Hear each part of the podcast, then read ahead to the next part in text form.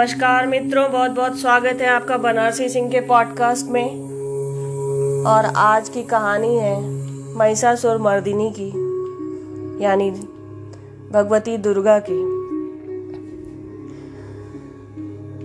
पहले मैं कहानी सुनाती हूँ, फिर मैं आपका कंफ्यूजन दूर करूँगी। कंफ्यूजन है दशहरा और विजयदशमी के मध्य। दशहरा, मैंने पिछली कड़ी में आपको बताया था कि दशहरा हम मनाते हैं जब श्री राम ने लंका के रावण, अहंकारी राजा रावण का और उसके असुर दल का नाश किया और सीता जी को वापस प्राप्त किया। तब हम दशहरा मनाते हैं।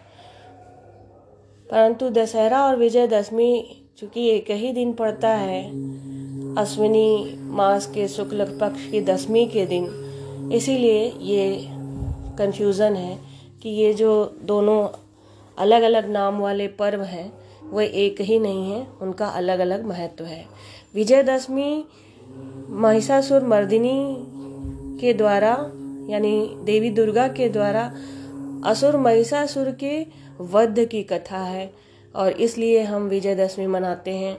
और जो दशहरा है वहाँ हम दशहरा, यानी दशानन रावण के वध की जो कथा है, उसको सुनते हैं और उसके उपलक्ष्य में हम जो है दशहरा मनाते हैं श्री राम के विजय के रूप में। और जो विजयदशमी है, वो देवी दुर्गा के विजय और उत्साह और साहस की कहानी है। तो आज की कहानी महिषासुर मर्दिनी की। महिषासुर मर्दिनी जो है, वो दुर्गा है और वो जो दुर्गा है, ये देवी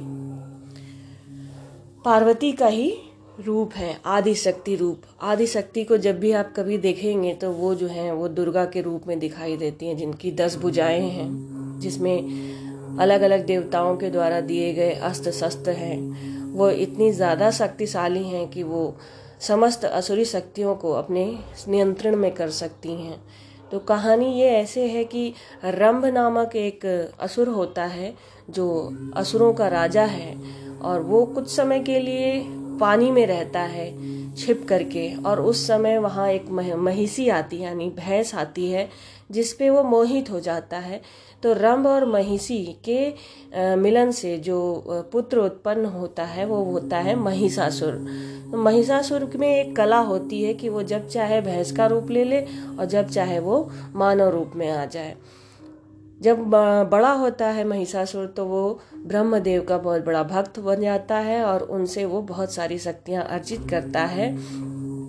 फिर वो ध्यान मग्न होकर के बड़ा लंबा तपस्या करता है, साधना में लीन रहता है और उसके बाद ब्रह्मदेव को प्रसन्न करके उनसे कहता है कि मुझे अमर कर दो।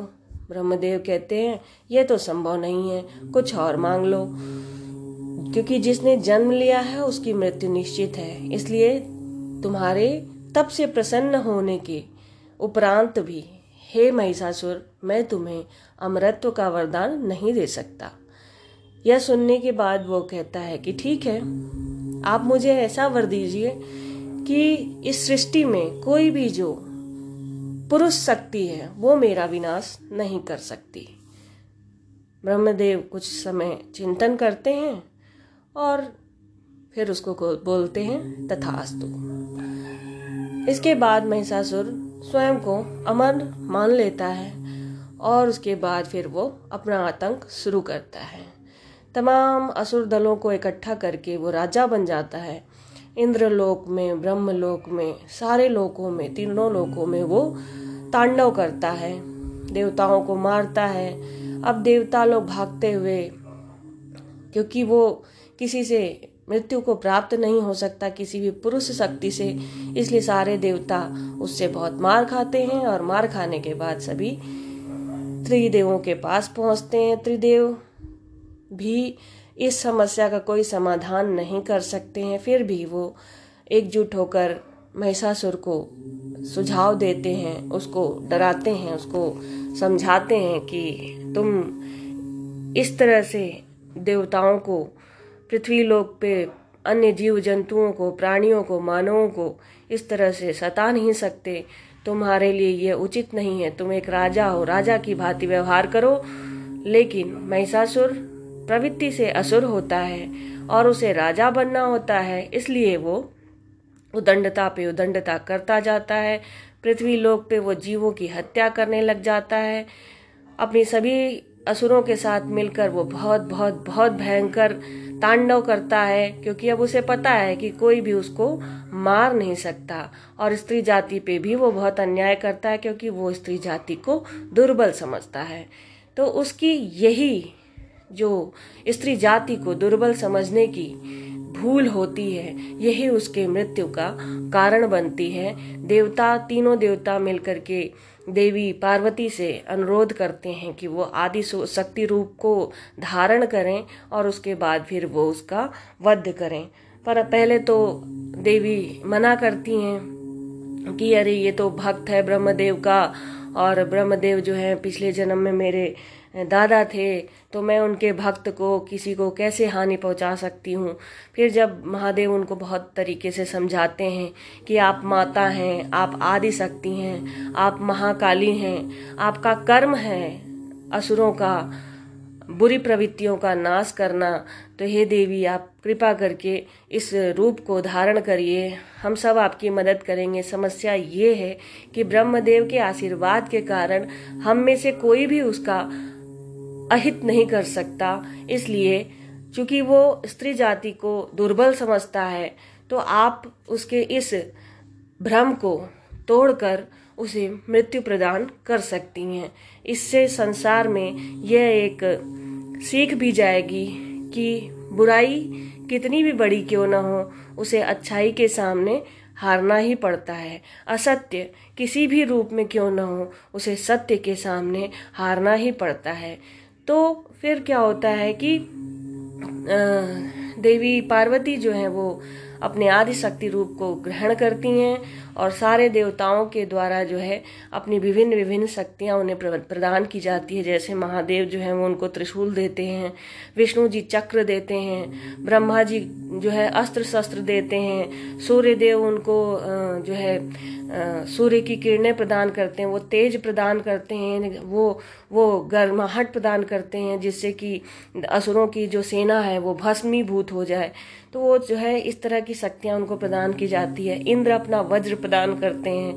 सारे देवता मिलकर के अपनी अपनी जो विशिष्ट शक्तियाँ हैं, उससे देवी दुर्गा को, महिषासुर मर्दिनी को सुसज्जित करते हैं और फिर युद्ध आरंभ होता है। एक ऐसा घमासान युद्ध होता है। अकेली देवी दुर्गा जो है, वहाँ खड़ी होती हैं, अपने सिंह पर सवार होकर। उनका उद्देश्य है महिषासुर का मर्दन करना। परंतु महिषासुर हज़ारों करोड़ों की संख्या में असुरों के साथ उनसे लड़ने के लिए आ जाता है और सारे लोग, सारे सेनापति, असुरों के सेनापति उन पर हमला कर देते हैं और वो सबका सामना करती हैं। ये युद्ध लगभग नौ दिनों तक चलता है। इसीलिए आप प्रथम दिन से लेकर के नौ दिनों तक देवी की आराधना करते हैं, उनकी शक्तियों को का गुणगान करते हैं, उनसे प्रार्थना करते हैं, उनको जो है बार बार अर्चना करते हैं, जिससे उनकी शक्तियाँ नौ दिनों तक बढ़ती हैं। ऐसा सेम देवताओं ने किया था। तो नौ दिनों तक उनकी शक्तियाँ बढ़ती रहीं और फिर उन्होंने नौ दिनों में जब सभी का अंत कर दिया, अब बचता है केवल महिषासुर। तो महिषासुर को वो याद दिलाती हैं कि याद करो कि तुमने स्त्री जाति पर कितना अन्याय किया है। तुमने ब्रह्मदेव से एक वरदान पाया कि पुरुष शक्ति तुम्हारा विनाश नहीं कर सकती। परंतु इस दुनिया में एक और शक्ति है, जो सृष्टि को चलाती है, और वो है श्रेष्ठ नारी शक्ति, जिससे कि पुरुष शक्ति जन्म होता है। वो वही आदि शक्ति, महिषासुर मर्दिनी, मैं हूँ, दुर्गा। तो मैं तुम्हारा विनाश करूँगी, तुम मुझे भूल गए। महिषासुर इस पे हंसता है कि अच्छा एक स्त्री मेरा विनाश करेगी। फिर देखने के बाद भी कि उन्होंने सारी असुर सेना को ध्वस्त कर दिया है। सब मर चुके हैं, सब कुछ नष्ट हो चुका है महिषासुर के अहंकार के कारण। परंतु फिर भी वो जो है अहंकार में बना रहता है, वो उनको ललकारता है कि आओ मुझसे युद्ध करो। और ये युद्ध होता है और महिषासुर मर्दिनी के द्वारा महिषासुर का अंत होता है। अपने त्रिशूल से वो उसके प्राण ले लेती हैं, उसको सदा सदा के लिए उसके अहंकार को दफन कर देती हैं और इस तरह से वो जो दिन होता है, अश्वनी मास का, शुक्ल पक्ष का, दसवीं का दिन होता है, जिस दिन की महिषासुर मर्दिनी के हाथों महिषासुर का अंत होता है। तो इसीलिए हम उस दिन को विजय दशमी के रूप में मनाते हैं और उसी दिन उसी दिन शक्ति पूजा के द्वारा, श्री रामचंद्र के द्वारा श्रीलंका में, लंका में रावण का वध होता है। तो रावण का वध करने के लिए भी श्री रामचंद्र शक्ति की आराधना करते हैं और शक्ति की से मिले ही? वे वरदान से ही वो रावण के अहंकार का, उसकी बुराइयों का, उसके अधर्म रूप का अंत करते हैं। इसलिए हम अश्वनी मास के शुक्ल पक्ष के दिन ही दशहरा मनाते हैं। ये दोनों पर्व हिंदुओं से जुड़े हुए हैं, हिंदू मान्यताओं से जुड़े हुए हैं, हिंदू ईश्वर से जुड़े हुए हैं। इसीलिए ये सेम डे ही मनाए जाते हैं, एक ही दिन मनाए जाते हैं। लेकिन दोनों की कहानी अलग है, दोनों का महत्व अलग है। दशहरा भी सत्य की विजय, बुराई की विजय की कहानी है और विजयदशमी भी सत्य की विजय, अच्छाई की, बुराई पर विजय, धर्म की, अधर्म पर विजय की कहानी है। पर दोनों में जो पात्र हैं, दोनों में जो शक्तियाँ हैं, वो अलग अलग हैं। श्री राम जहाँ धर्म की विजय को दिखाते हैं, एक पुरुष शक्ति के रूप में, वहीं विजयदशमी एक स्त्री आदि शक्ति जगत जननी माता जगदम्बा महिषासुर मर्दिनी जैसे अहंकारी असुर का नाश करती हैं एक भयंकर युद्ध के बाद, जिसमें सिर्फ़ महिषासुर नहीं, न जाने कितने असुरों का अंत होता है। तो वो जो पर्व है, वो विजयदशमी है और दशहरा दशहरा, यानी जहाँ पे दशानन रावण की, उसके असुर सेना के साथ अंत होता है, वो है दशहरा। तो जब आप अगले साल ये पर्व मनाएँ तो दोनों के बीच में जो बारीक सी लाइन है, वो याद रखिएगा। बाकी तो सब कुछ बहुत बढ़िया है। क्योंकि ये पर्व बीत चुका है, लेकिन हम हर साल इसको उत्साह के साथ मनाते हैं और जब हम नौ दिनों तक देवी की पूजा करते हैं, फिर नौवें दिन नवमी को, कुछ लोग अष्टमी को कन्याओं को बुलाते हैं, अपनी इच्छा अनुसार उनको भोजन देते हैं वस्त्र आभूषण देते हैं। तो नौ दिनों तक जब आप देवी की आराधना करते हैं तो उनकी अर्चना करते हैं तो उनकी शक्ति बढ़ती है और उनकी शक्ति बढ़ती है तो इनडायरेक्टली आपके अंदर भी जो नारी शक्ति है, वो बढ़ती है। और आप जो है, पूरे साल अपने अंदर सत्य को अपने अंदर अच्छाई को, अपने अंदर धर्म को जो दिया है, उसको जला कर रखने में सक्षम होते हैं। और फिर आप अगले साल तक इसी इसी ऊर्जा से बंधे रहते हैं। और आप इसको निभाते जाते हैं। तो इसीलिए आप विजयदशमी का पर्व मनाते हैं। इसीलिए हम दशहरा का पर्व मनाते हैं। अब मेरे ख्याल से कोई कन्फ्यूज़न नहीं होगा। अगली कहानी लेकर के मैं जल्दी ही आऊँगी। इसी तरह की कुछ रोमांचकारी कहानी होगी। तब तक के लिए और कहानियाँ सुनिए। मिलते हैं बहुत ही जल्दी। अपना और अपनों का ख्याल रखिए। दोनों डोज लीजिए वैक्सीन के कोरोना से बचने के लिए, क्योंकि वो भी एक असत्य है, वो भी एक बुराई है और उस पर हम सबको, हमारी अच्छाई को मिल के विजय पानी है। इसलिए विजयदशमी का जो पर्व है, वो बहुत प्रासंगिक हो जाता है। तो फिर मिलते हैं बहुत ही जल्द। तब तक के लिए हर हर महादेव।